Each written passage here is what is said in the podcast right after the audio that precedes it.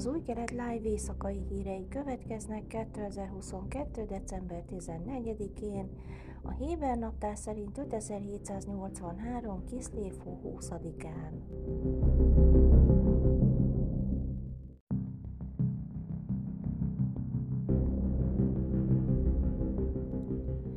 Izrael állítólag bizonyítékokat akar bemutatni egy magasrangú ENSZ tisztviselőnek, alátámasztva, hogy az izraeli csapatok által meggyilkolt palesztin kiskorúak többsége terrorista csoportokkal állt kapcsolatban, és katonai vagy kvázi katonai tevékenységet folytatott.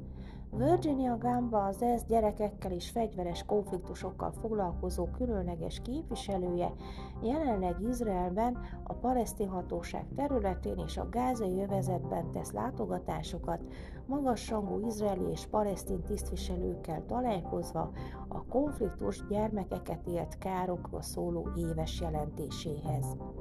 A 13-as csatorna és a KEL közszolgálati műsorszolgáltató által idézett diplomáciai források azt mondták, hogy a tisztviselők tájékoztatást fognak adni Gámbának a gyerekek, palesztinok, különösen a terrorcsoportok általi cinikus kihasználásáról.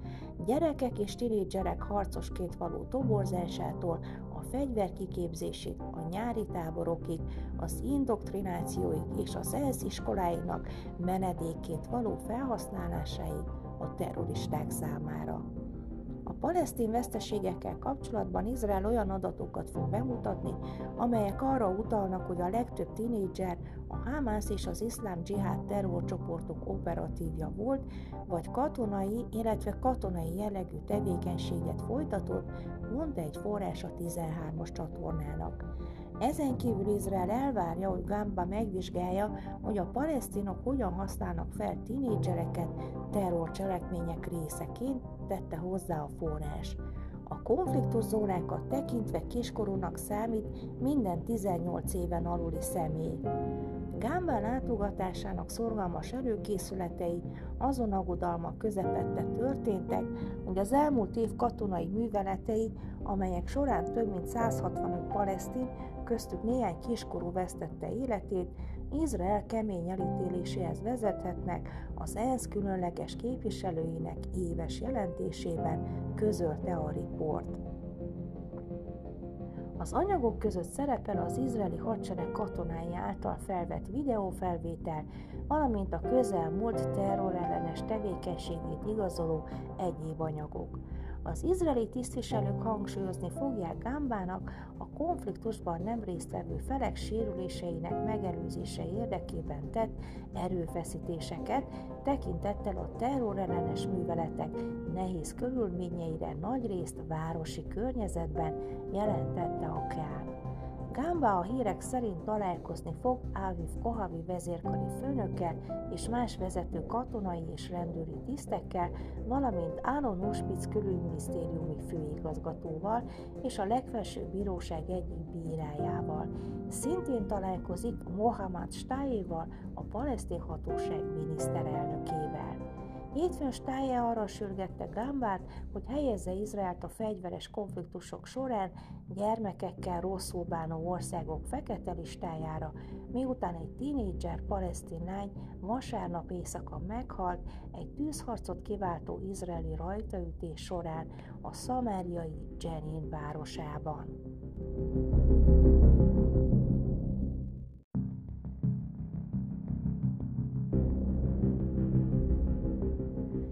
Argentina labdarúgó csapata lehengerlő győzelmet aratott kedden este, az ország hivatalos közösségi média csapata fordítási kudarcot szenvedett a győzelemről való beszámolás során. Lionel Messi kényelmes háromdolás győzelemre vezette csapatát Horvátország ellen, ezzel helyet biztosítva a döntőben. Argentina hivatalos Twitter fiókja számos nyelven kiírta, hogy döntősök vagyunk, legalábbis azt hitték.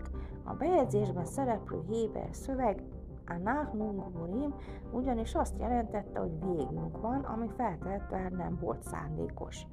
Nem világos, hogy miért került be a Héber a tweetben szereplő tíz nyelv közé. Izrael válogatottja 1970 óta nem kvalifikálta magát világbajnokságra. A döntőre vasárnap este kerül sor.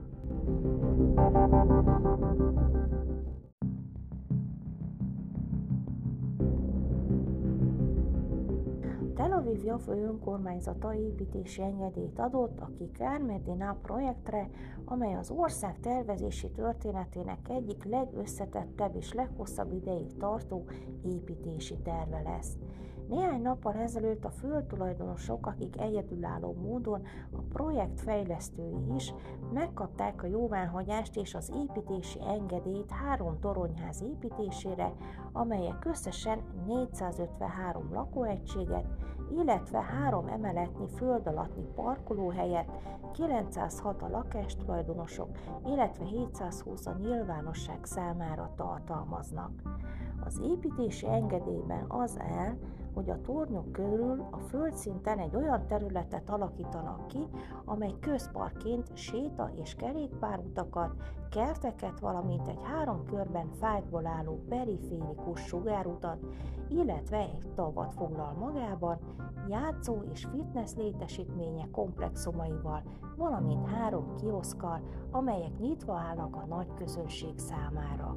A közparkoló 720 férőhelyéből 14 parkolóhelyet mozgássérülteknek osztanak ki. A magánbefektetők 1942-ben kezdtek földet vásárolni, akik Kárha Medina néven ismert Tel Avivi körzetben, és mára már az ő örököseik birtokolják a földet. A földtulajdonosok 1997-ben egyesületet hoztak létre, amely egyben egy fejlesztési társasággá is alakult. 2017-ben hagyták jóvá a jelenlegi tervet.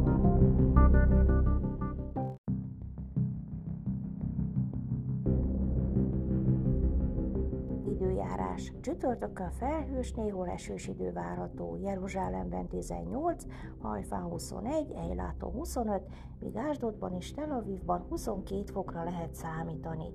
Ezek voltak az új kelet live hírei szerdán.